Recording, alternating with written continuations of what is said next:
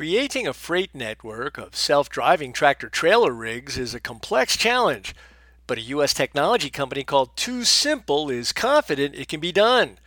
TuSimple is partnering with UPS and McLane, a supply chain specialist, to create an autonomous trucking network in the U.S. by 2024. It will start running some driverless truck routes by 2021. The company's already run some shorter test routes in the Southwest. The self driving trucks have human safety drivers on board in case of problems. UPS, the world's largest package delivery company, believes autonomous technology is ideal for trucks that run predictable freight routes. The federal government, however, still has no regulatory framework for self driving freight vehicles.